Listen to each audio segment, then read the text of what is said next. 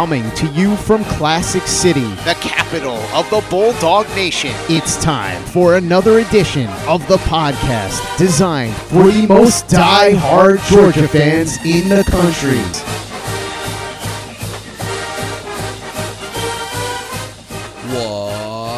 What's up, guys? Welcome back to another edition of the Glory UGA podcast brought to you by our great friends at Alumni Hall. And I know I was a week premature saying this last week, but it's legit this time, guys.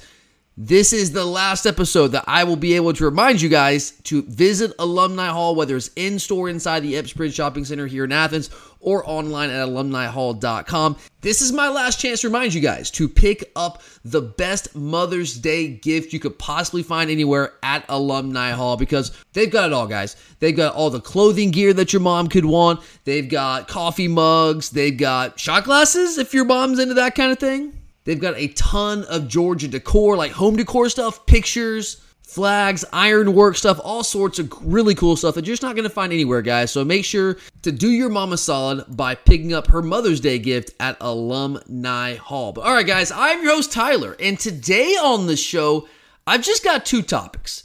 I've got two topics that I've gotten a lot of questions about over the past week that I would like to respond to. And I'm going to limit today's show to these two questions. I know guys, we we have a lot of questions we have to get to with our mailbag. We have plenty of time over the course of the summer to get there, but today I do want to focus on these two questions because I really want to dive into them. I think both these questions deserve a lot of consideration and I do have quite a few things that I want to get off my chest that I want to talk about and dive into when it comes to both these questions. So let's not waste any more time, guys. Today, let's go ahead and just jump right into it. And the first question that I want to respond to, and it's not like one specific question because I've gotten this from a lot of people over the course of, I don't know, the past three or four days, really, since Curtis and I uh, released the, the Monday podcast. But if you caught that episode, which I hope that you did, and if you haven't, make sure you go back and check that out. But if you caught that episode, you might remember the very first mailbag question that we answered. You know, our big picture mailbag question that we always like to start those episodes off with. And that question was, was pretty simple. Which team is the biggest threat to dethrone Georgia as national champion in 2023? That was the question that we got. And there were a couple of different teams that Curtis and I brought up and that we kind of went into some detail with. Curtis brought up first Ohio State and Michigan. We talked about both those teams in depth. And then I brought up a team that was, I don't want to say they're off the radar, but I know that a lot of Georgia fans don't really have much respect for because they don't play any defense. And that, that's kind of true. I think they'll be better on defense this year, but they have not been good defensively. And Lincoln Riley's not really had a good defense anywhere that he's been as a head coach, whether it's Oklahoma or USC. But I did. I brought up USC as a team that I thought could at least pose somewhat of a threat because of their offense. Their offense being constructed in a way that is very similar to the offenses that have given our elite defenses trouble over the past three or four years. And there's not many teams, guys, there's not many offenses out there that have actually given our defense trouble because we're really freaking good on defense. But there are a couple. And I feel like USC's offense has the talent and is structured in a way, built in a way, schemed in a way to give our defense trouble. But we really limited our conversation to those three teams Ohio State, Michigan, because those are the first two teams Curtis brought up. And then I brought up USC and kind of tried to explain myself, explain my thinking when it came to USC, because I knew there would be a lot of pushback there from a lot of you listening. So, of course, that means there was one very conspicuous absence from the conversation. And a lot of you let me know about that. And of course, that was the Alabama Crimson Tide quite a few of you have hit me up over the past couple of days. And if you're one of those people, you know who you are. And hey, legitimately, guys, no hard feelings. I love the feedback. I love the give and take. I really appreciate the discussion. I value all of your thoughts and your opinions. I really, really do. I like to get where other people are coming from and kind of hear their perspective. And none of us really know right now. That's the reality. That, that's the fun of the off seasons. We're all projecting. We're all predicting. None of us really know. We won't really know until things kick off in September. But that's what makes the offseason fun because right now there are no right answers. There are no wrong answers. There are just thoughts and opinions, right? Well, eventually we'll find out who was right and who was wrong, but like we, we don't know right now. So it's just fun to have these debates. So I, I certainly welcome that. But there were quite a few of you, man, that hit me up and said something along the lines of, hey, dude, What about Bama? How could you forget about them? How could you possibly leave them off of your your threats list? USC over Bama, dude, you're crazy. Some variation of that. Got a lot of different thoughts, and I totally respect all of those. But I do also want to respond to all of those questions because there, this was not an oversight. It absolutely was not an oversight. I intentionally left Alabama out of the discussion. Now, there there were some some other like just practical reasons why we left Bama out of the conversation, to be honest with you. Uh, Curtis didn't bring them up initially. He brought up Ohio State and Michigan. We talked about them for a long time. I brought in US, USC to the conversation. And by the time we were done discussing those three teams, I looked down at our recording software and like we were more than 20 minutes into the show and we had a bunch more mailbag questions to get to. We were trying to get to as many of those as we could. And if I brought in Alabama and said what I'm about to say about Alabama, we would have gone on for another 30 minutes or so probably about Alabama. And the entire show would have just been that one question, which I guess is kind of what we're doing today. I don't know. But I want to get to more mailbag questions. So that's why I, got, I knew that I was leaving Bama off and I, I was at least going to say, hey guys, I know a lot of you are wondering why, why are we not talking about Bama and give you my quick thoughts there. But we were running low on time. Curtis only had an hour or so to record, and I want to get to some more questions. There was a, a practical aspect to it as well.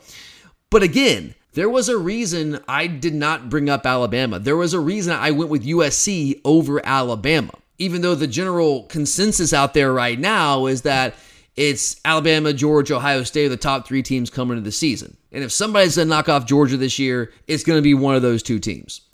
Tell me if you've heard that story before. Wasn't that the exact same conversation we had coming into last year? But last year was more Alabama, Ohio State 1 2, and then there's Georgia kind of there at number three. But I left Alabama out of the conversation. I did not bring them up because I truly, guys, I do not view Bama as a significant threat to our three-peat chances this year. I really don't and I know that sounds crazy. I know that flies in the face of what everyone's saying out there and, and, and what the narrative is this offseason.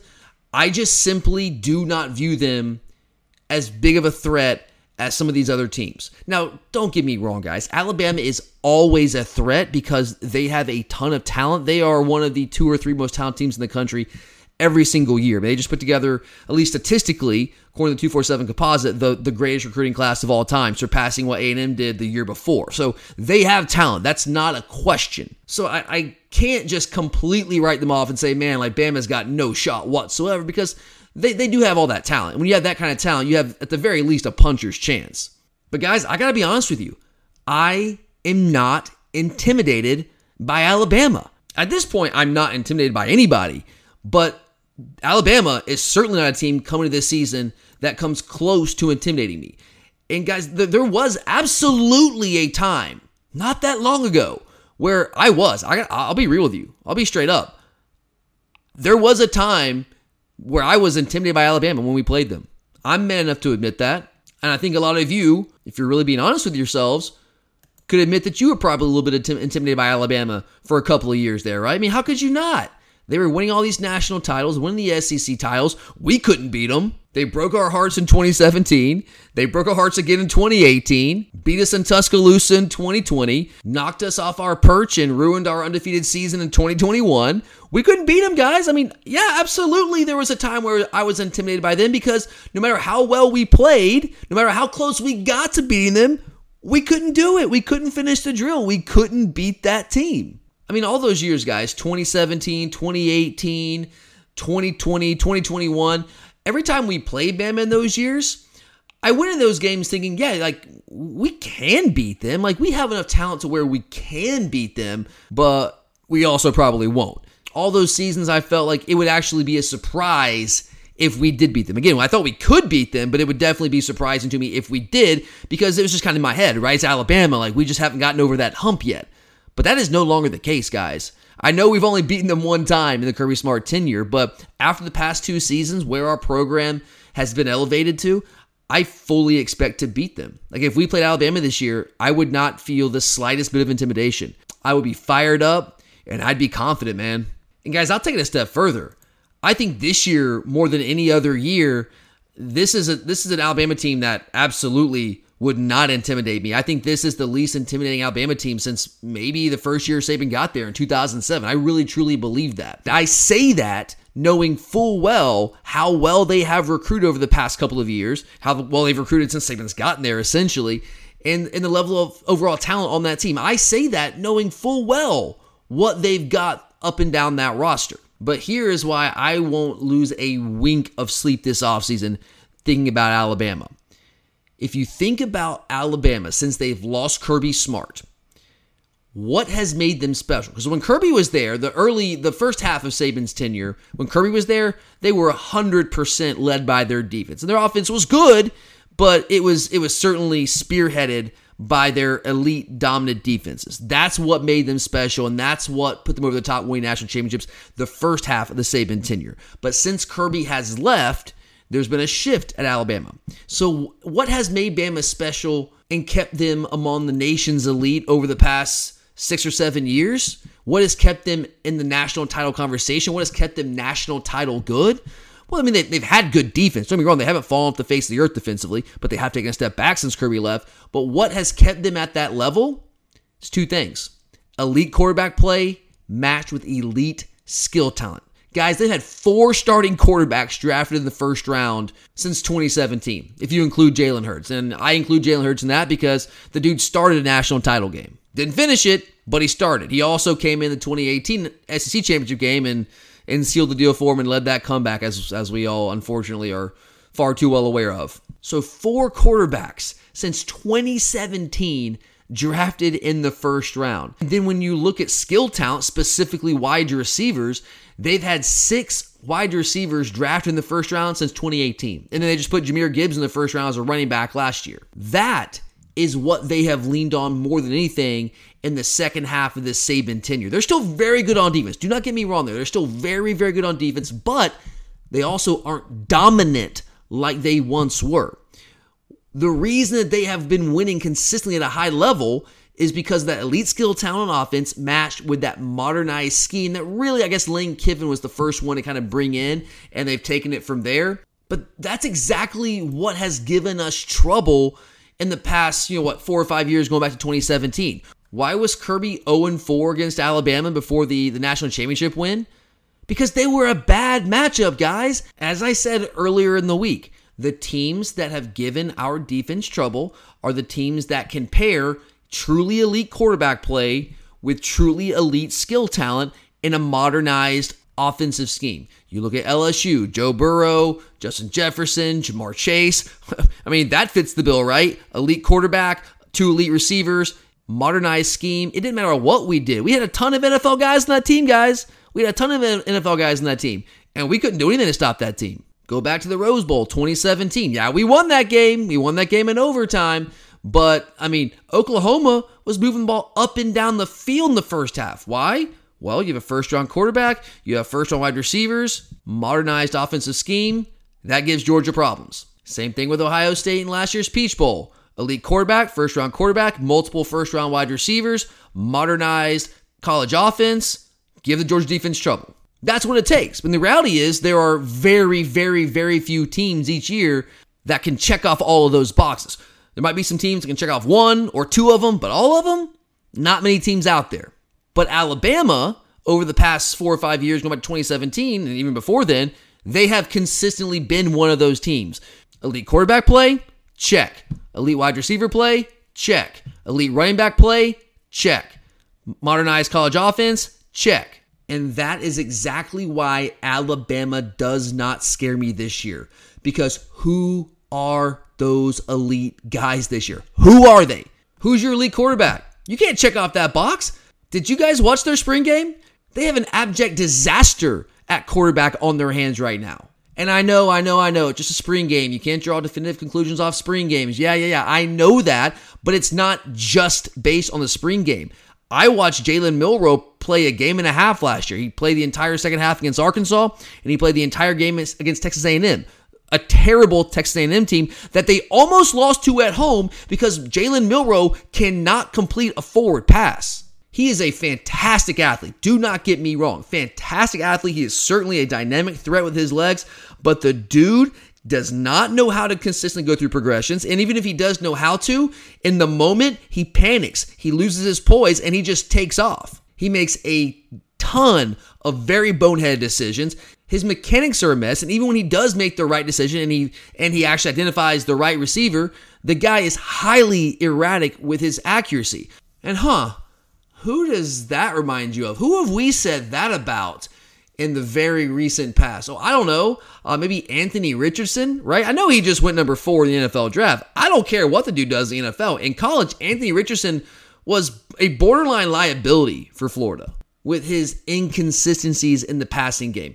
And when I look at Jalen Milroe, I see a lot of similarities there. A guy who is extremely toolsy, has all the physical tools in the world, but struggles to, to actually play the quarterback position, like reading coverages, identifying coverages, knowing where to go with the football, progressions. And when he identifies where to go, just actually putting the ball on the receiver, like actually being accurate. And I just don't, I don't even think that Milroe, as, as, as physically gifted as he is, he's not Anthony Richardson level gifted. So I, I would say that Jalen Milroe is a, a poor man's Anthony Richardson. And that's the quarterback of a team that went six and six last year. So that's the guy? Like, that's the guy Bama fans want to count on? Oh, man, I don't know. I don't know about that. And neither do their coaches. That's why they went out and got Tyler Buchner. And I know some of you, you know, I was interacting with some of you, going kind of going back and forth and, and sharing some thoughts and and uh, kind of just giving you where I was coming from. And my, my my thing with with Milrose, maybe long term, like maybe Anthony Richardson long term can grow into a good quarterback because he does have physical tools, and maybe that's the case for Jalen Milroe too. Maybe, but do you really expect that to happen in one year? Not even one year from April to September. You expect him to just magically blossom into this all world elite quarterback and, and fix all of his issues? That's fantasy land stuff, guys. That's not going to happen. Not that quick. And then the other guy that was really in competition with him this spring, Ty Simpson, dude, he's not ready. That guy is not ready. He's a solid athlete, and I do think he does more the little things that quarterbacks have to do. I think he's more polished at like playing the quarterback position than what Milroe is. But that dude has a pop gun arm. I know everyone gave Stetson Bennett crap for having a having a weak arm last year, which is was just complete BS, complete and utter BS. That was just a narrative that got that took hold because people thought, oh, he's a walk on, so he's only a walk on because he has no arm. Ridiculous. He proved that wrong at the NFL Combine. But Ty Simpson, guys, legitimately has a pop gun arm. I just don't think he has the physical tools. I don't think he has the physical tools, and I also don't think, even though he's more polished than Jalen Milroe is right now, that doesn't mean he's polished enough to be considered an elite quarterback in the SEC. Again, there's a reason why they went out and they picked up Tyler Buchner out of the transfer portal from Notre Dame. And dear God, if, if they are relying on Tyler Buchner to be their elite quarterback, God bless him. God bless him because that is not going to work out well for him. This is a dude that completed 55% of his passes last year, three touchdowns, five interceptions for his career, two years. He's got six touchdowns, eight interceptions, completing under 60% of his passes in those two seasons. Is a dual threat guy. Like he's an athletic guy and he can do some things with his legs, but you're trying to tell me that you are going to replace Bryce Young with either Tyler Buchner, Jalen Milroe, or Ty Simpson, and all of a sudden now you're going to be good enough to be Georgia? Get out of here with that. There's no way. That is lunacy. The sad fact for Alabama is very stark. It's very real. They simply do not have that guy at quarterback. Now, they'll try to tell you they do, and they'll try to rationalize it. They'll try to make themselves feel all warm and fuzzy inside. But the cold fact is they don't have that guy. And now maybe if you had elite skill talent around that quarterback, maybe be, it would mitigate it to a degree, right? And, Curtis brought that up when we talked about Ohio State. Because my thing with Ohio State, the reason I don't, I don't, I'm not really, they don't really scare me either, is because I'm not sure what they have at quarterback right now. I do think that that there's a chance Ohio State could be a lot better at quarterback than Alabama because Kyle McCord, like, I, I haven't seen him, so I don't know. The thing is, I've seen Jalen Milroe play. I know that guy is not the answer. I have seen Ty Buchner, Tyler Buchner play. I know that guy is not the answer. I haven't seen a ton of Ty Simpson in college. I just I've seen him at, the, at their spring game, but that was enough for me. That dude does not have the physical tools. I've seen enough to know he is not ready to be the guy right now. I can't say the same thing about Kyle McCord at Ohio State because I just haven't seen the guy. I, I can't give you an educated opinion on that. But Curtis brought up the idea like, hey, look, you know, when you have guys like Marvin Harrison Jr., Emeka Egbuka, Julian Fleming coming back, a couple five stars like Carnell Tate coming in this year. I mean, that those kind of players, that kind of talent wide receiver can certainly mitigate any inexperience and also just lack of talent at quarterback. And that that's a fair thing to say. I don't necessarily entirely disagree with that. It certainly does help, right? But who were those guys at receiver for Alabama? Who are those guys? Who's DeVonta Smith? Who's Jameson Williams? Who's Jaylen Waddle? Who's Henry Ruggs? Who's Jerry Jeudy? Who's Calvin Ridley? Who are those guys? Where are they? Jermaine Burton? No, man, no. Jermaine Burton's a good receiver. Don't be wrong. He's a good guy. Good, good receiver. He's not elite. When has Jermaine, Jermaine Burton ever shown anyone that he's an elite receiver? Ja'Corey Brooks? Good player, talented player, done some good things for Alabama. But is he an elite receiver? Maybe he can grow into that this year. Maybe. He hadn't been that yet. He wasn't that with Bryce Young. So he's going to be that with Jalen Milroe or Tyler Buchner or Ty Simpson. I wouldn't bet on that. Now, Isaiah Bond is a guy that I actually like. I think he's a, a, really good slot receiver out of Buford High School. I mean, he's a guy that I think could become, could emerge as their top playmaker this year. He's electric, he's explosive, he's got all those, all the tools you could want, but he still hasn't been that guy yet. So maybe you have one ish, kind of, but I don't. I still don't think that he's ready to be that kind of guy. To be a, a, a Smith, a Waddle, a Ruggs, a Jeudy, a Williams. So if you're asking me, if you look at Alabama, they really only have one of the three things I think you need to have in order to really challenge and ultimately beat Georgia. Elite quarterback play, can't check that box right now. Elite receiver play, can't check that box right now. Offensive system, like modernized offensive scheme, I would still maybe give that a, a, a, half check because they are changing coordinators this year, bringing in Tommy Rees from, from Notre Dame. And Tommy Rees, at least what he has shown in his background calling plays in Notre Dame, represents a departure from what Alabama has done the past five or six years. Now, the, the word on the street is that, hey, he had to learn the Alabama system and he's having to adjust to their plays and their terminology. It's not really him bringing in his system. He's just kind of coming in he's going to call the plays that they've been calling for you know the past five or six years. So I'll give him that. But I can't give him quarterback right now. I can't give him receiver right now. And now that we have this thing built out, we have our program built out the way it is, you aren't beating Georgia. You are not beating Georgia without elite quarterback play and elite skill talent. You just simply aren't, guys. You are not going to do it. So, yeah, why would I be scared of Alabama? Why would I look at them as one of the top threats to beat us this year? Based on talent? Yeah, based on talent, overall talent on your roster, sure. Like they're probably the mo- other most talented team in the country, the second most talented. One of those two, right? Like it's, it's probably it's, it's, either us or Alabama, most talented team in the country, and it's marginal. Whoever's one, whoever's two, it's it, we're splitting hairs there. But they simply don't have the talent and the experience at the spots that you have to have talent and experience to beat Georgia. That's my point. That's all I'm saying. I'm not saying we blow them out. I'm just saying we beat them. And they don't concern me. I am not the slightest bit concerned with Alabama coming to this 2023 season. And that's honestly, guys, might be the first time I've ever like truly said that and like really meant it. You know, last year, come out the first national championship game, he's like, yeah, hey, we, we got that monkey off our back. But like, it was like, hey, you know, Alabama, you know, they got Bryce Young. That's like, if we played them, man, that'd, be, that'd still be a really tough game. Like, we could win it. I think we could win it, but I, I don't know, man. I would certainly wouldn't bet on it. We'll see what happens. We beat them last year. Can we beat them again? I don't know. This year, that's that's not my thinking, man. No, this year's like, no, we're gonna beat them. If we play them, whatever, yeah, we'll beat them. Now the reality is, I don't really know who that team is. You know, that that was the question. That was that was the task we were given in that first question. Is like trying to identify who's the biggest threat to knock us off this year and to ruin the the three P, right?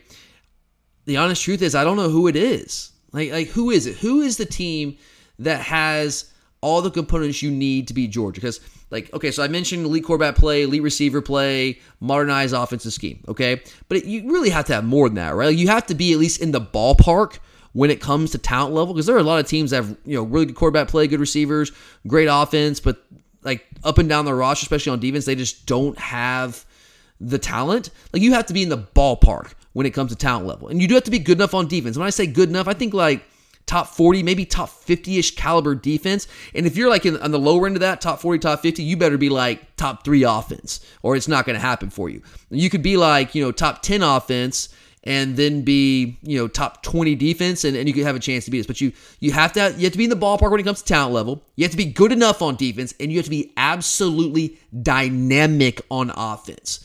And who is that, guys? Like, who checks all those boxes this year? I mean, talent, okay. Ohio State, I would say that they're in the ballpark when it comes to talent level, like matching up with us. Bama certainly is in the ballpark.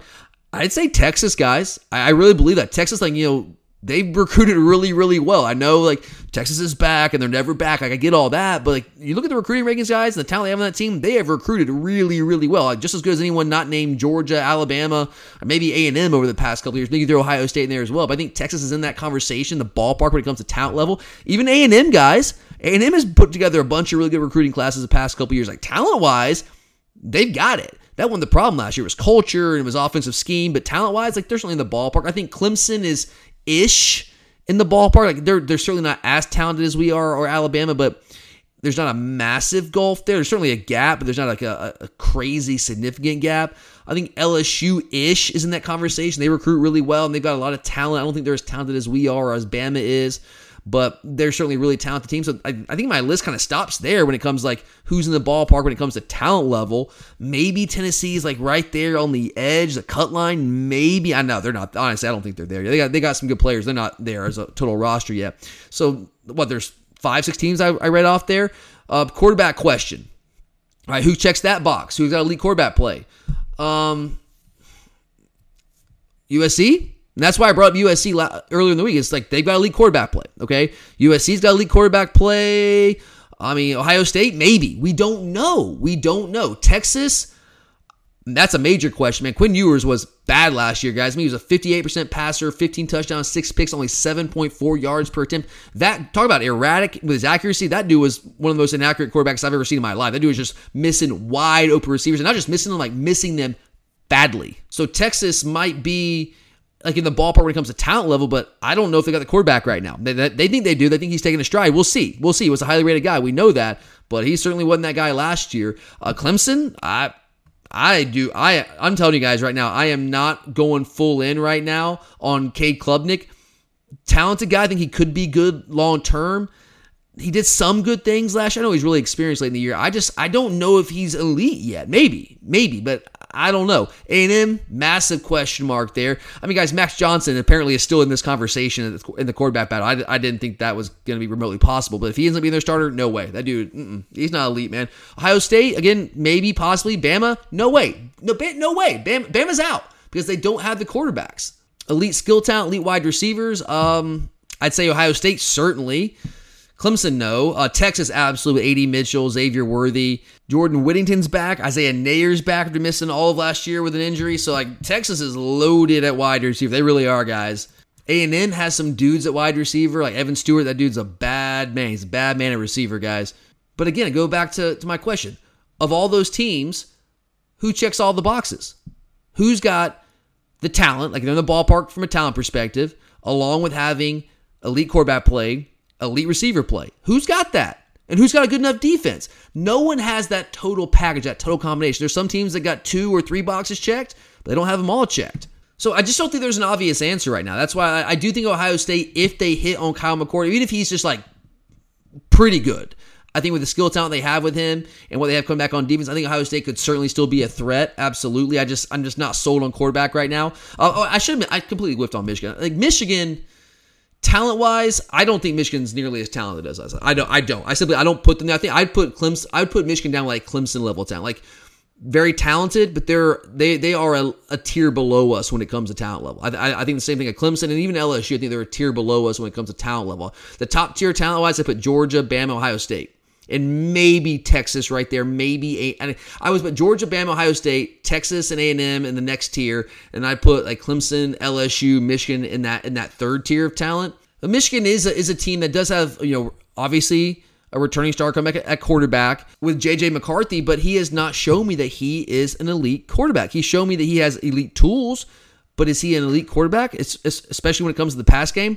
I have not seen that from. Now, he, if he becomes that this year, then that's a team to watch. That's certainly a team to watch, as we know they're going to play really good defense. They run the ball really well. As I said earlier in the week, my thing with Michigan is they are built just like us and you're not going to out Georgia Georgia. Like you have to be you have to be different than Georgia. You have to be, have the, the elite quarterback play, elite receivers, modern offense, throw the ball over the field, be able to put up tons of points like Ohio State, and be good enough on defense like Ohio, like Ohio State almost was.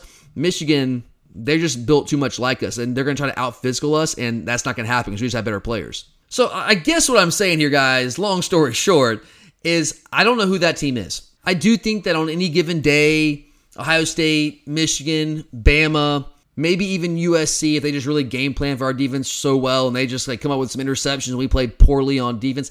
I think those teams on any given Saturday, if we play really, really poorly, they're good enough and talented enough to beat us. But I'm talking about like the way I look at this is okay, who's a threat to knock us off? All right, well, if we play our A, our A game, is there any team in the country that can beat us? And right now, I just don't think the answer is yes. You know, back in 2017, I knew that if we played our A game against Alabama, that wouldn't necessarily mean that we were going to win because if Alabama brought their A game, they just had more talent than us in that year because they'd been that their program was more built out than ours was that early in Kirby's tenure. I felt in 2019 the SEC championship game against LSU that even if we played our A game, that didn't guarantee that we were going to win. But since that point, like since we got 20, 2021 and 2022, both those seasons, I felt every single game, if we played our A game, there was no way we were going to lose. Now, did we play our A game every single game? No, of course not. It's college football. You're not going to do that every single game. So that's why anyone could potentially knock you off. Any of those teams could. But I just don't know who that team is that if you matched our A game versus their A game, that they would beat us. I don't think that team exists this year. I really don't. All right, guys, enough with that question. That was uh, about 30 minutes of, of conversation there. So this is why I told you guys I was only going to do two questions today because these are questions I really had a lot to say about and I wanted to dive deep on. So I'll try not to go as long with this second question. I don't think that I will. But in case you missed it, I think over the weekend this quote came out. I don't know who he said this to or who released this initially. I've just seen the quote and I've gotten a lot of questions about it over the past week. So Nick Saban was asked about the evolution of modern offense, and this is what he had to say. Quote, it used to be that good defense beats good offense.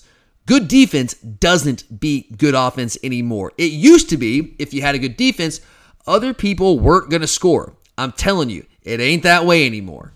And you know, over the weekend when I first saw this quote, there I saw a lot of Georgia fans, a lot of Georgia people on Twitter that were, you know, scoffing at this, saying, "Well, how did Georgia win the past two national championships? Like we were defensively driven, right? And and we won national titles. So don't tell me that defense doesn't win championships anymore."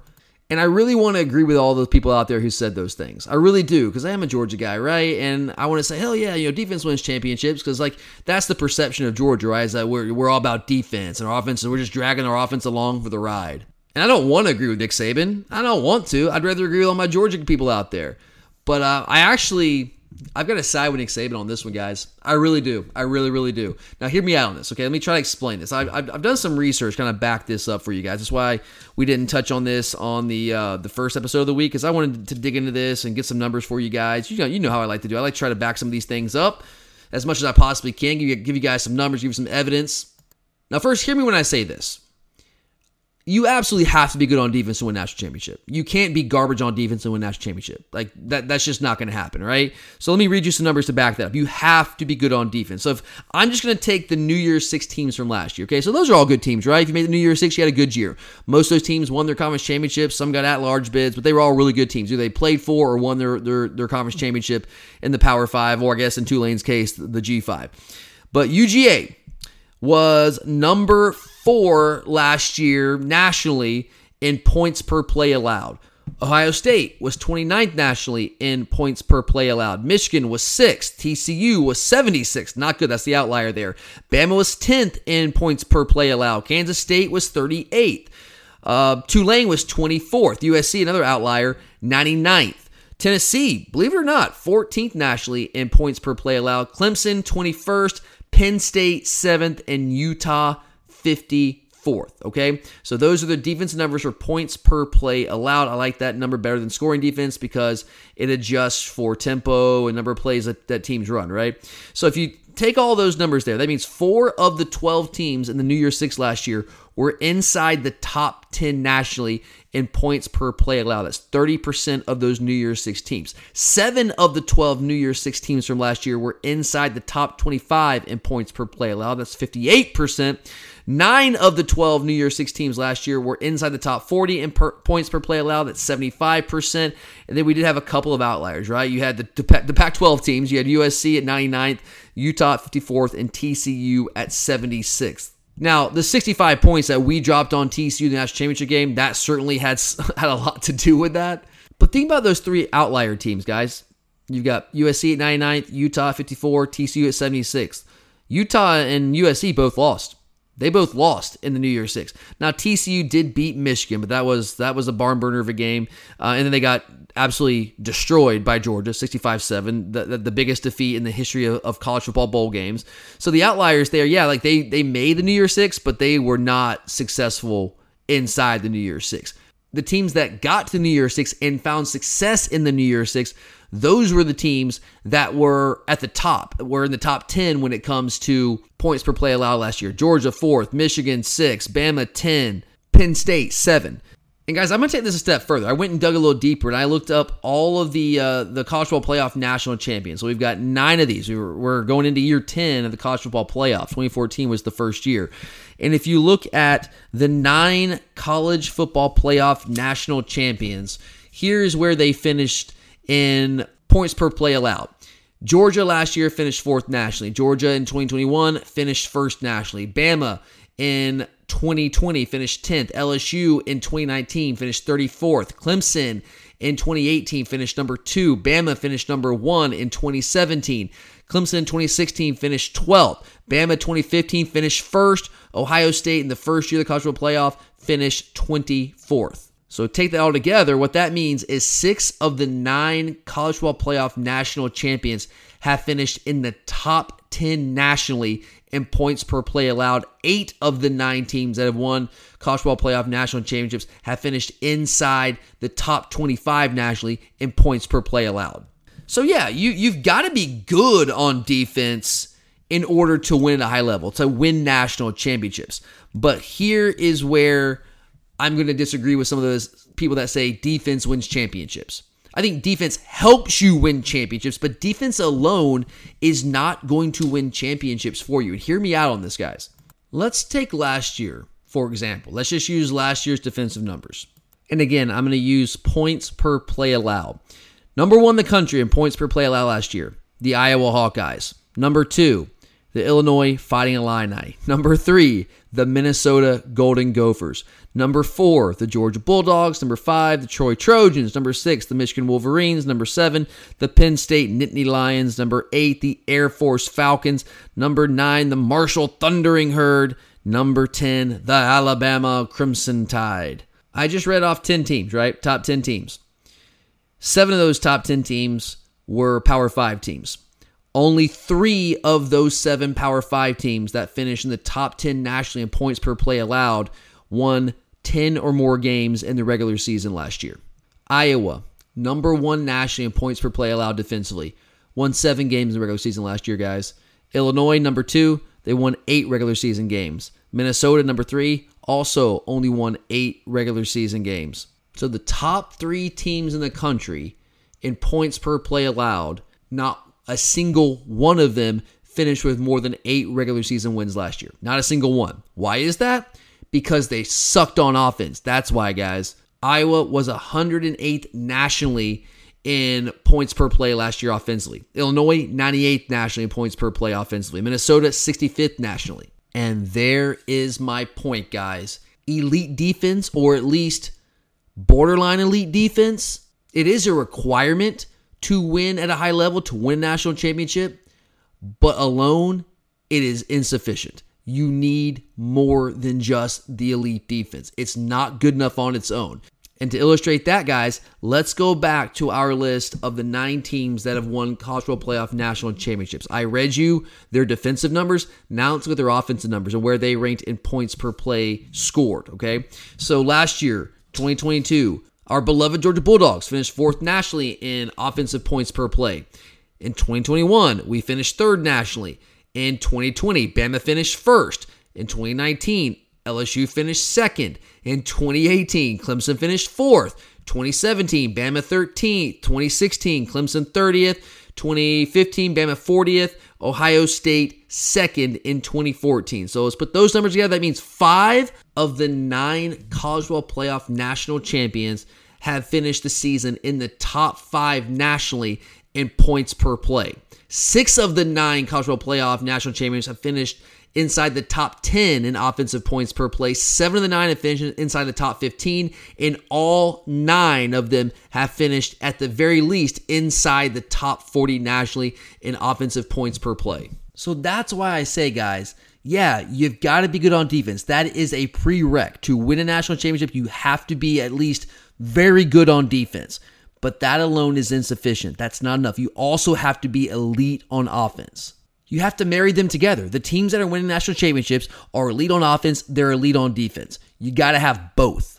And I think that's what Nick Saban was trying to say. Now, did he articulate it as well as I think maybe he could have? No, he didn't. But really, what he was trying to get at there was the idea that no longer are you going to consistently find a way to win games 10 to 3 or 13 to 6. And the reason for that is offenses finally woke up and realized, man, there's all this space out here on the field that we're not utilizing. We're sitting here playing every single game in a phone booth and we're just getting mauled by these big physical defenses and we're playing right into their hands. So all these offensive coordinators started to decide, well, you know what? We might not be able to match up with these defenses physically, man on man in a phone booth, but if we start spreading them out and we start putting athletes into space, those big old physical defensive linemen and linebackers, they can't run with us. And we're going to use all that space out there that we were just letting go to waste. And we are going to force defenses to defend every single inch of it. We're going to spread them out. We're going to create matchup advantages all over the field.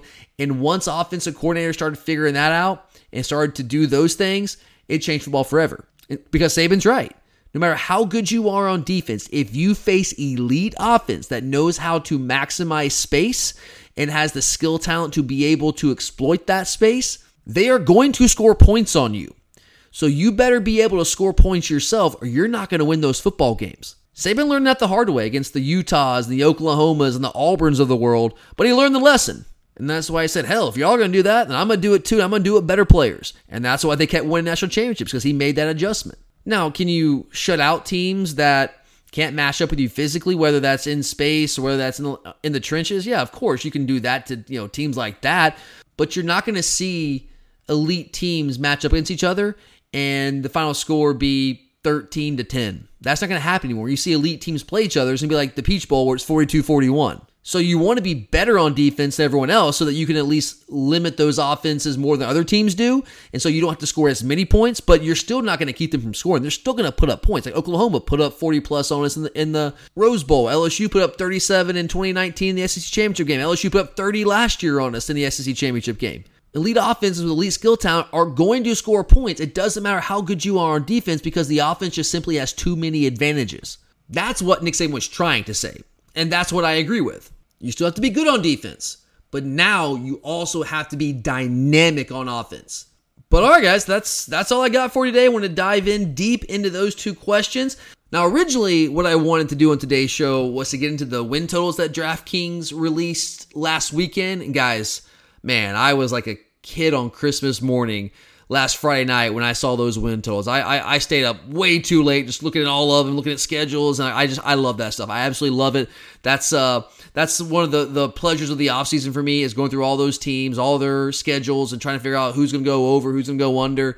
I always have a ton of fun with that. So that was that was a beautiful thing. And I want to talk about it here on the show like we do each and every offseason. But I also want to give Curtis a chance to share some of his thoughts on those win totals. So I wanted to wait till we got him back on here. So that's why I went ahead and just kind of dove into these two questions today. But we will get to those win totals. We will. They're coming, I promise. And real quickly, before I get out of here, guys, I do just want to remind you I told you earlier in the week, but I'll remind you here before I leave you guys for the week. We have two huge tennis matches here in Athens at the Dan Magill Tennis Complex this weekend. It's the NCAA Tournament Sweet 16. This is your last chance to see Georgia tennis here in Athens in 2023 because after this weekend, if we advance, we are going, the, the tournament moves to Lake Nona in Orlando where you'll have the Elite Eight, the Final Four, and the national championship match, right? And both the men and the women are playing at home, Sweet 16 here this weekend. The women play Oklahoma on Friday at 5 p.m. That's gonna be a hell of a matchup, guys. I mean, the the the Oklahoma women were ranked as high as top two nationally earlier in the season. We beat them in the national indoors. They are man, it's a really tough draw. They're a really good team. We're awesome too, but that's going to be a hell of a matchup on Friday. So come on out, guys. Leave work a little bit early. Come cheer on the ladies. And then Saturday at 2 p.m., The men are facing Harvard in the Sweet 16. I know you hear Harvard, you're like, oh, we're going to destroy Harvard. Harvard's not good. Harvard's pretty good, guys. Harvard's a pretty good team. There's some good Ivy League teams out there. Columbia's always a really good Ivy League team. Harvard has had their number this year. Harvard's beating Duke. Harvard's beating NC State. They also almost beat Michigan. Michigan's number seven nationally, and they lost Michigan 4 3. It was a really, really tight match. So come on out, guys. Like, legitimately, outside of Sanford Stadium, there is no better atmosphere on campus than postseason tennis inside the Dan Magill Tennis Complex, especially when you get into Sweet 16. It is as good as it gets outside of Sanford Stadium. So come on out, guys. There's no baseball this weekend. The weather's going to be awesome. It'll be a little hot, but it's still going to be beautiful, going to be amazing. Bring the family during the NCAA tournament, it's not free. The regular season is free. It's five bucks though, guys. Five bucks. Five bucks for a hell of a lot of fun. So come on out, guys. Support the team. If you hadn't had a chance, you've heard me talk about them all season long. Now is your last chance, and this truly is the best time to come out and watch Georgia tennis. So again, women on Friday at 5 p.m. against Oklahoma, men 2 p.m. on Saturday against Harvard for a chance to head to Orlando and into the Elite Eight. All right, guys, that's it. I'm officially out of here. I'm done. I gotta get to bed, man. Your boys gotta get up and run in the morning. So love you guys. Thank you for being here.